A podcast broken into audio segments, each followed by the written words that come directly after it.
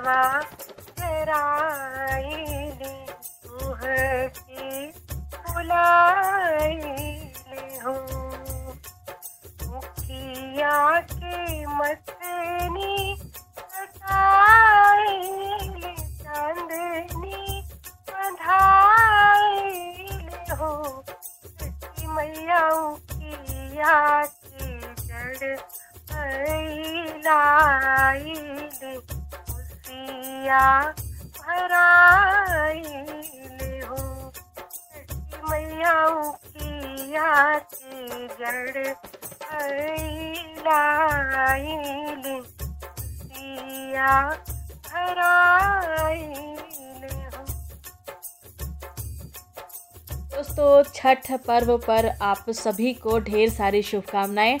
आज के इस कार्यक्रम में विशेष हम कार्यक्रम लेकर आए हैं छठ पर्व पर, जिस पर छठ से जुड़ी हुई बातें होंगी, गीत होंगे। और हमारे साथ आज कार्यक्रम में जुड़ी हुई हैं नूतन पांडे, जो कि आपके साथ छठ की उपासना से जुड़ी बातों में भी जुड़ेंगी। और हमारे साथ ही हैं को एंकर मीनू। तो भाई दोस्तों, ये जो पर्व है, इस बारे में कहें अगर तो सदियों से हम सूर्य के उपासक रहे हैं। सभी सभ्यताओं में सूर्य देवता की पूजा एक पर्व है, लेकिन बिहार में इसका एक अनूठा रूप देखने को मिलता है। छठ पर्व एकमात्र ऐसा अवसर है, जहाँ उगते सूरज के साथ साथ अस्त होते हुए सूरज की भी पूजा की जाती है। मीनू। बिल्कुल शालिनी बोला आपने। नमस्कार दोस्तों, मैं हूँ आपकी को एंकर मीनू एंड नमस्कार नूतन दी। बिल्कुल सही कहा शालिनी आपने। हिंदू कैलेंडर के अनुसार कार्तिक पूर्व के छठे दिन छठ पर्व मनाया जाता है। छठ पर्व हम सूर्य षष्ठी के नाम से जानते हैं। चार दिन के नियम और अनुष्ठान का पालन करते हुए हम पूजा के बहाने खुद पर नियम रखना सीखते हैं। हमारे लिए बहुत ज़रूरी है। बिल्कुल सही। जीवन में संयम से बेहतर कुछ नहीं है और ये आराधना, पूजा, अनुष्ठान हमें संयम तो सिखाते ही सिखाते हैं मीनू। और लेकिन बात पूजा की हो और पूजा भी ऐसी जिसे हम पर्व के रूप में देखते हो। गीत, संगीत के बिना रौनक अधूरी रहती है। भाई, जब बात पर्व की हो और हमारे साथ लोक गायिका के रूप में नूतन पांडे जी मौजूद हों तो ऐसा कैसे हो सकता है कि गाना ना हो? हाँ हाँ ज़रूर दी बिल्कुल शालिनी बिल्कुल गाऊँगी लेकिन आप लोगों ने जो बात की शारीरिक जो कमियाँ होती हैं वो भी सूर्य देवता की उपासना से बहुत जी।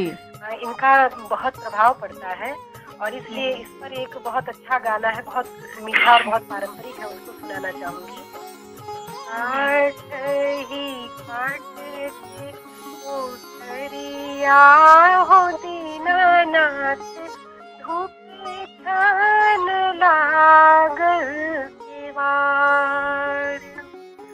काट ही काट के उतरिया हो दीनानाथ धूपे छान लागल केवाड़ काट ही काट के उतरिया हो दीनानाथ पाज में केवड़िया घैले ठाड़ चादर उघारी जब बिठले हो दीनानाथ कौन संकट परल तुहार चादरी उघारी जब बिठले हो दीनानाथ कौन संकट परल तुहार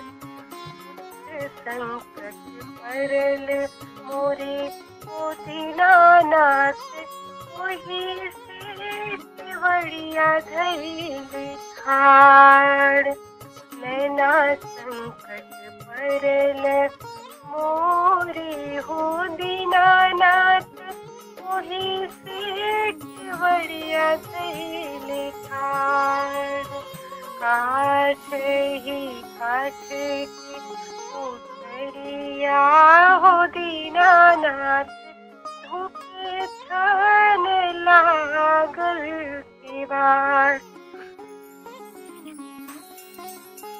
बहुत बढ़िया गीत नूतन जी।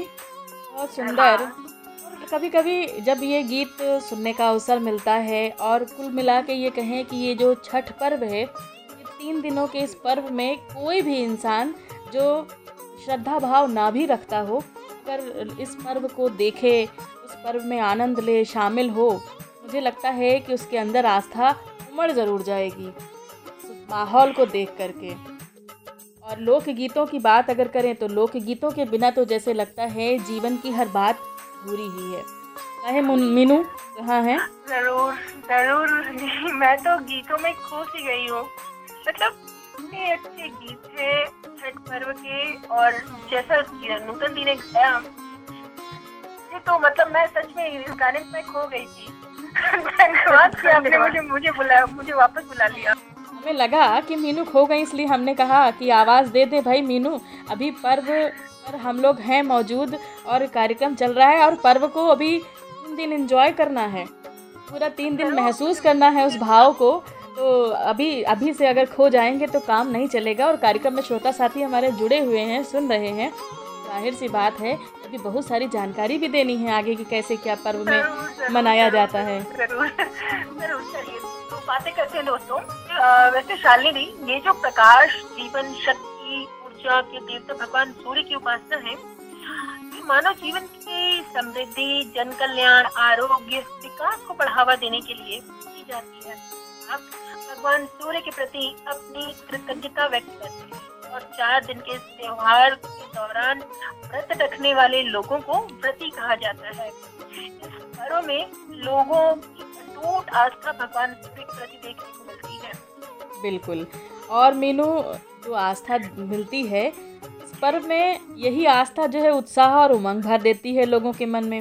इतना ही नहीं, इस पर्व को देखने के लिए लोग दूर दूर से आते हैं। अगर ये कहें कि ये पर्व बिहार की संस्कृति का गौरव है तो गलत नहीं होगा। और हमारे तमाम लोकगीतों के साथ साथ लोक कथाएँ भी जुड़ी हुई हैं, इस पर्व से जुड़ी हुई। नूतन जी हमारे साथ आज जुड़ी हुई हैं। और चूँकि इस पर्व से इनका भी रुझान बिल्कुल जुड़ा हुआ है इनकी संस्कृति का कहीं ना कहीं हिस्सा है। तो नूतन जी हम चाहेंगे कि भाई इससे जुड़ी एक कोई कहानी एक कोई किस्सा जो प्रचलित है वो ज़रूर हम लोगों को बताएँ हमारे श्रोताओं को बताएँ। प्रचलित कथा तो यही है कि भाई सूर्य देवता की उपासना केवल बिहार से ही शुरुआत नहीं हुई। जी। पहली बात तो हमारी संस्कृति ही शुरू शुरू में यही रही है कि भाई हम लोगों ने जल की और सूर्य की ही और पृथ्वी की चीज़ की बस आराधना की है। मूर्ति पूजा का सही विधान ज़्यादा था नहीं। ये तो धीरे धीरे प्रचलन बढ़ा। और उससे पृथ्वी से संबंधित और सूर्य के प्रकाश से संबंधित जितनी भी चीज़ें हैं वही देवता को मतलब अर्घ्य में दी जाती है। हम्म, जैसे केला हुआ सेब हुआ मतलब जितनी भी प्राकृतिक चीज़ें हैं हर प्रकार की सब्ज़ी हर प्रकार के फल हम्म, और ये चीज़। और बाकी जो है जैसे किसी की शारीरिक क्षमता तो अक्सर करके आपने देखा होगा कि डॉक्टर आपको सूर्य की पहली किरण सामने थोड़ा सा जाना है जो सूर्य है थोड़ा वॉकिंग कीजिए। तो उससे जो है सारी चीज़ें आपकी समस्या तो ज़्यादातर लोगों में यही देखा कि बाजपन है तो उससे हानि लगभग इसी से कि मतलब एक बाजिन थी और वो मतलब उसको बहुत लोग परेशान करते थे और उसको किसी ने यही बताया। कि आप जो है सूर्य की उपासना जी। और सूर्य की उपासना बस यही वो गई और छठ पर एक नारियल उठा करके उससे पूजा की और उसका गोद भी भरी। और यही कथा मतलब मेन प्रचलित है। उसका जो बांझपन था वो उनके प्रकाश मात्र से और मतलब सा- जितने भी शारीरिक हो गए कुष्ठ रोग हुआ चाहे किसी भी प्रकार के रोग हुए। तो हर चीज़ जो सूर्य जो हमारे यहाँ ईश्वर साक्षात ईश्वर कहे जाते हैं। उनके लिए बस यही है कि उनको गा करके उनको हर चीज़ हम लोग कर सकते हैं और अपना जो भी कुछ हम लोगों के पास रहता है, जितनी व्यवस्थाएँ रहती हैं, वो चढ़ा और उनको, उनकी चीज़ उन्हीं को समर्पित करके उनकी पूजा को हम लोग अर्घ के रूप में देते हैं। कुल मिला के हम लोग ये समझ सकते हैं दोस्तों कि जो पर्व है, प्रकृति के बीच में रहकर, प्रकृति के संसाधनों के साथ प्रकृति में रम करके जब सेलिब्रेट करते हैं तो उस वक्त हम पूरी तरह से आराधना के माध्यम से प्रकृति के करीब होते हैं चाहे वो नदी का जल हो चाहे वो सूर्य की चढ़ते सूरज की किरण हो और डूबते सूरज की किरण हो इसीलिए जो सुबह के सूर्योदय की किरण जो लाभप्रद होती है वो हल्की होती है उसका नुकसान नहीं होता है त्वचा पे वैसा ही स्थिति शाम को होती है वो भी। तो उसको अर्घ दिया जाता है और खाने पीने के प्रसाद में जो संसाधन हैं, वो वही हैं जो उस फल या अनाज जो उस समय में उपलब्ध होते हैं। प्रकृति के मौसम के अनु अनुरूप हमारे यहाँ आसपास वही चढ़ावे में भी चढ़ते हैं। तो ये अपने आप में एक वैज्ञानिक रूप से भी है और एक संदेश भी है हमारे पूर्वजों की ओर से। प्रकृति के जितने करीब रहेंगे, उतना ही निरोगी रहेंगे, उतना ही स्वस्थ रहेंगे और परिवार उतना ही सुखी, संपन्न और खुशहाल रहेगा। तो ये तो बात थी, लेकिन कई प्रचलित कथाओं में मीनू, कुछ कथाएँ तुम बता रही थी कि ऐसी कथाएँ हैं जो पुराने समय से हैं, पौराणिक कथाएँ हैं। कुछ राजा राम की बात कर रही थी, कुछ कर्ण की बात कर रही थी कहानियाँ तुम्हारे पास भी थी। नहीं, दो कहानियाँ हैं जैसे मैं बता रही थी शालिनी आपको। दोस्तों, अवध के राजा राम की मेरी पहली कहानी है। और राम जी के साथ माता सीता ने भी छठ व्रत किया था। लंका पर विजय प्राप्त करने के बाद जब राम और सीता वापस आए थे, राम राज्य की स्थापना हुई थी, कार्तिक दिन दिन कार्तिक शुक्ल को भगवान राम और माता सीता ने उपवास किया था और सूर्य देव की पूजा की।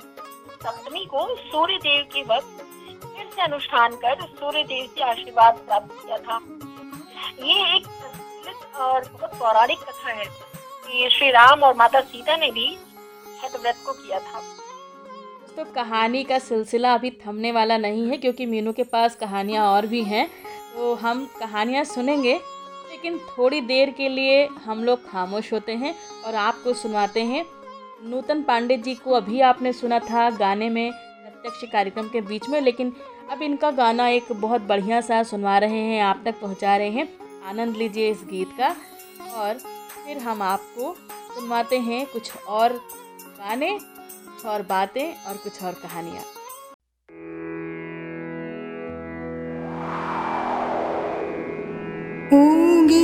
हे सूरज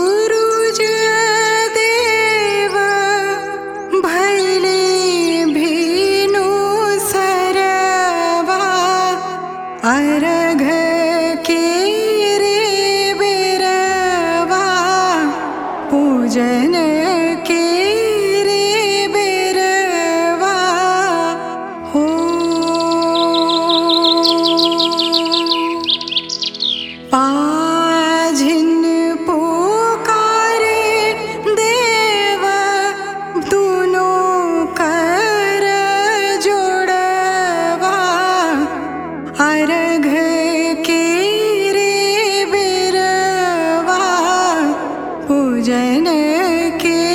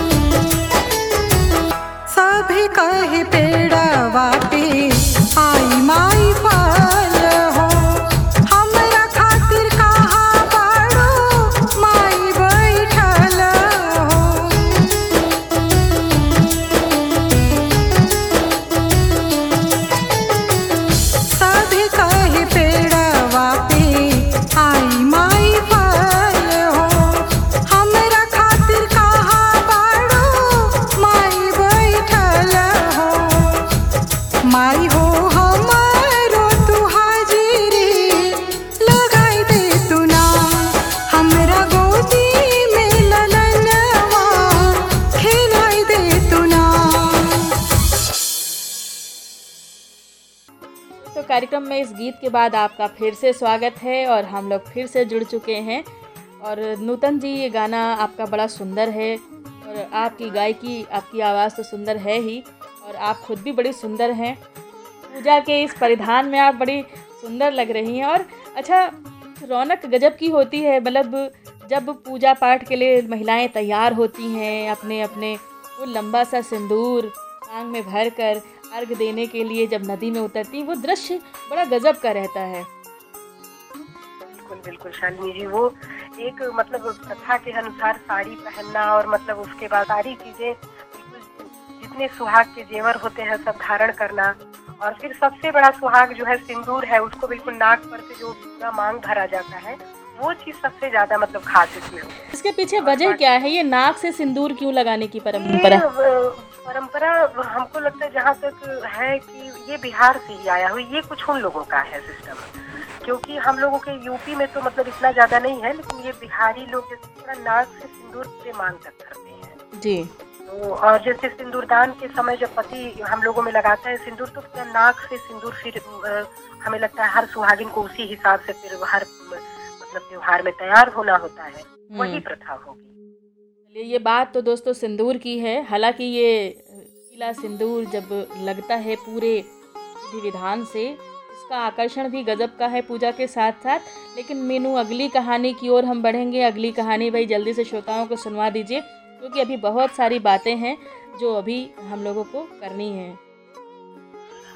आपको पता है शालिनी दी कि आपकी बातें और नूतन जी की बातें सुन के मुझे बहुत सारी चीज़ें सीखने को भी मिल रही हैं। तो अ, इस कहानी के साथ साथ मतलब राजा राम की जो कहानी हुई उन्होंने जब सीता माता के साथ व्रत रखा उसके साथ उसके बाद करण ने भी भगवान शिव भगवान सूर्य का व्रत रखा था। ये वही कर्ण है ना जो सूर्य पुत्र कहे जाते हैं। सही कहा ये वही करण है। वो पता है वो क्या करते थे? वो प्रतिदिन घंटों कमर पानी में खड़े होकर सूर्य को अर्घ देते थे। हम्म, सूर्य कृपा से ही वह महान योद्धा बने। आज भी छठ में अर्धदान की यह परंपरा प्रचलित है।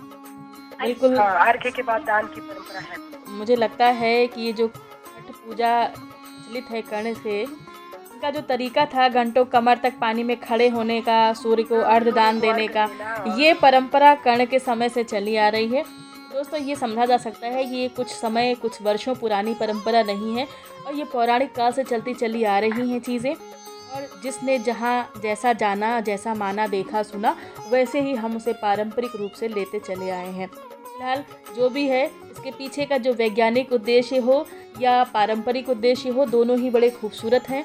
और हमारी संस्कृति के रूप में ये जो हमें मिलता चला आ रहा है, कहीं ना कहीं हमारे स्वास्थ्य को, हमारे मन को, हमारे तन को और हमारे जीवन को सुखी और समृद्ध बनाने के लिए ही है। और मीनू, इन सब बातों के साथ एक और गाना है, संजय सिंह ने बड़ी सुंदर प्रस्तुति जो है दी है इस गाने में। चलिए इस गाने का आनंद लेते हैं और उसके बाद आगे बढ़ते हैं कुछ और चीज़ों पर।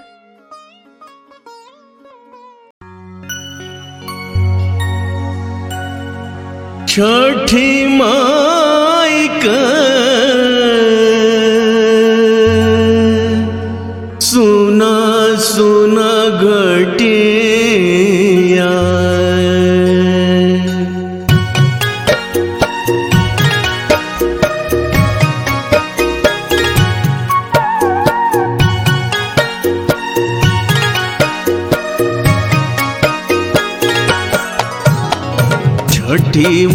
माई का सुना सुना घटिया। आदित मनवा उदास आदित मनवा उदास। बरती करत भूया परिया। नाही जालियो सो घाट, नाही जालियो सो घाट। छठी माई का सुना सुना घटिया आदित मनवा उदास आदित मनवा उदास।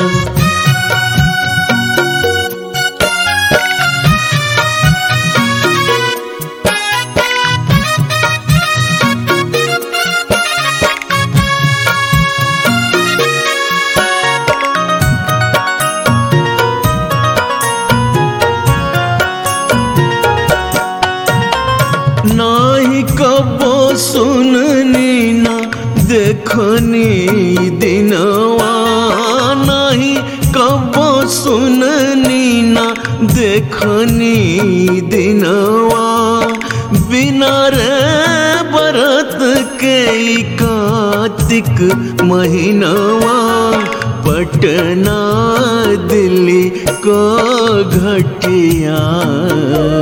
नैखे सुगमर रात नैखे सुगमर रात। माई के सुना सुना घटिया। आदित मनवा उदास आदित मनवा उदास।